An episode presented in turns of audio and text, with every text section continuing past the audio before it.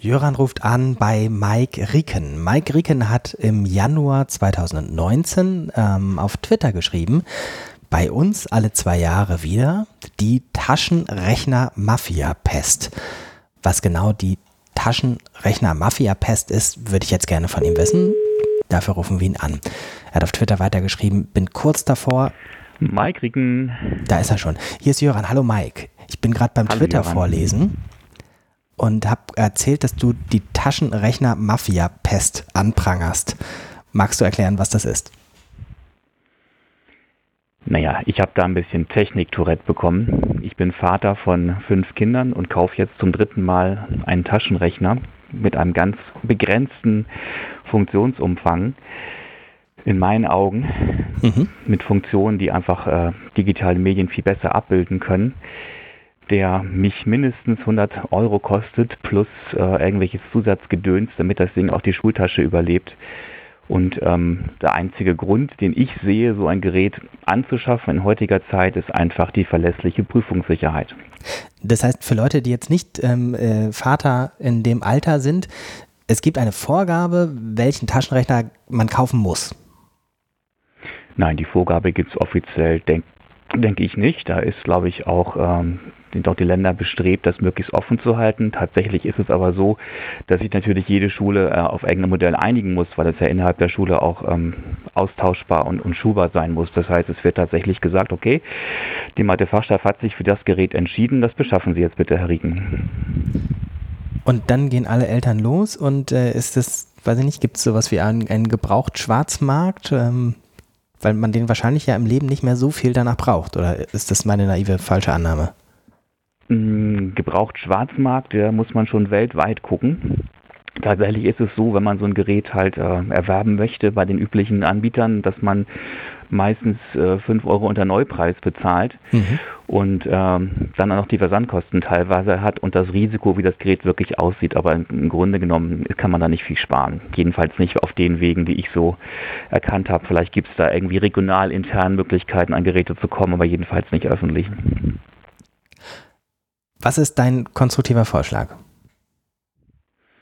Naja, das Problem ist ja letztendlich für mich, dass wir ein bestimmtes Prüfungsformat haben und dass wir gerne ähm, bestrebt sind, als Schule allen Schülern die gleichen Chancen zu geben und Rechtssicherheit zu schaffen. Und dass die Lösung ähm, letztendlich wäre, zu sagen, wir müssen einfach, wir brauchen einfach andere Prüfungsformate, die nicht ähm, voraussetzen, dass ich ein total kastriertes Gerät in meinen Augen kastriertes Gerät kaufen muss, was genau eine Funktion hat, nur damit man in Prüfungen nicht betrügt oder nicht so leicht betrügt. Und beheben könnte man das ansatzweise, indem man eben Alternativen zulässt. Es gibt ja Alternativen wie GeoGebra, wo es auch einen Prüfungsmodus gibt, wo man aber noch sehr misstrauisch ist, weil man sich damit nicht auskennt. Und dann müsste man die Sachen einfach vorantreiben, damit auch wirklich äh, Schulen sowas rechtssicher einsetzen können zukünftig. Sind das zwei unterschiedliche Vorschläge oder setzt die GeoGebra-Ersatzfunktion ein anderes Prüfungsformat voraus? Das tut sie nicht, ähm, aber ich bin Realist.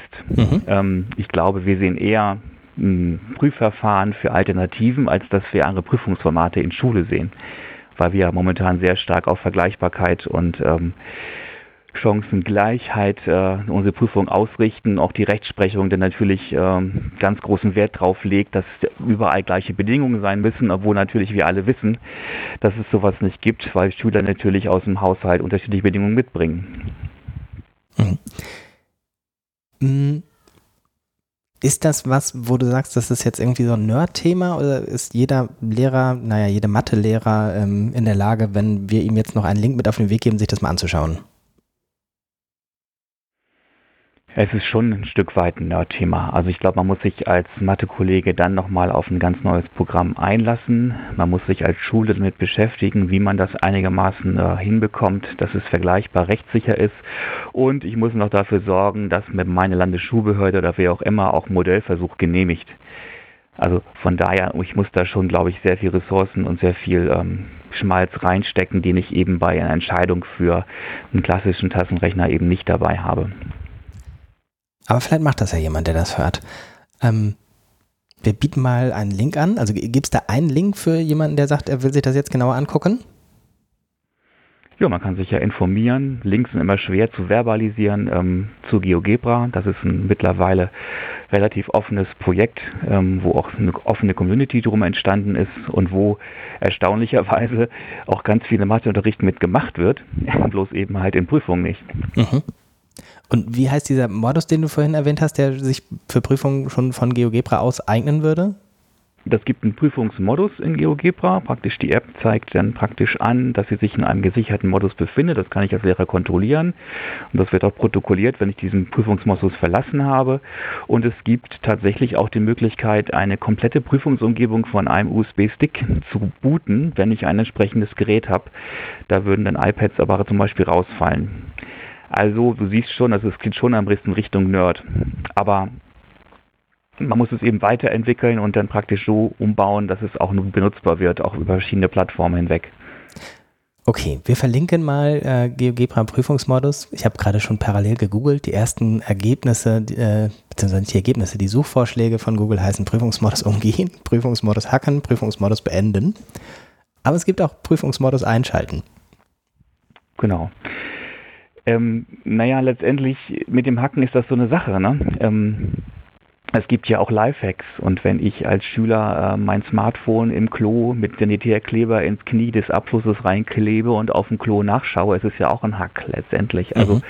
ähm, ich glaube, es ist eine Illusion, dass wir gegen schlaue Geister an Schule äh, im I T-Bereich das hundertprozentig absichern können in irgendeiner Form. Aber äh, letztendlich werden wir immer auch einen gewissen Prozentsatz erwischen, sodass das ein Grundrisiko da bleibt.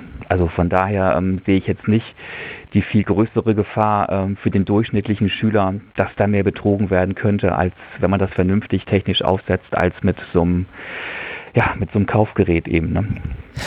Alles klar. Gibt es was, was wir jetzt in dem Gespräch noch sagen sollten?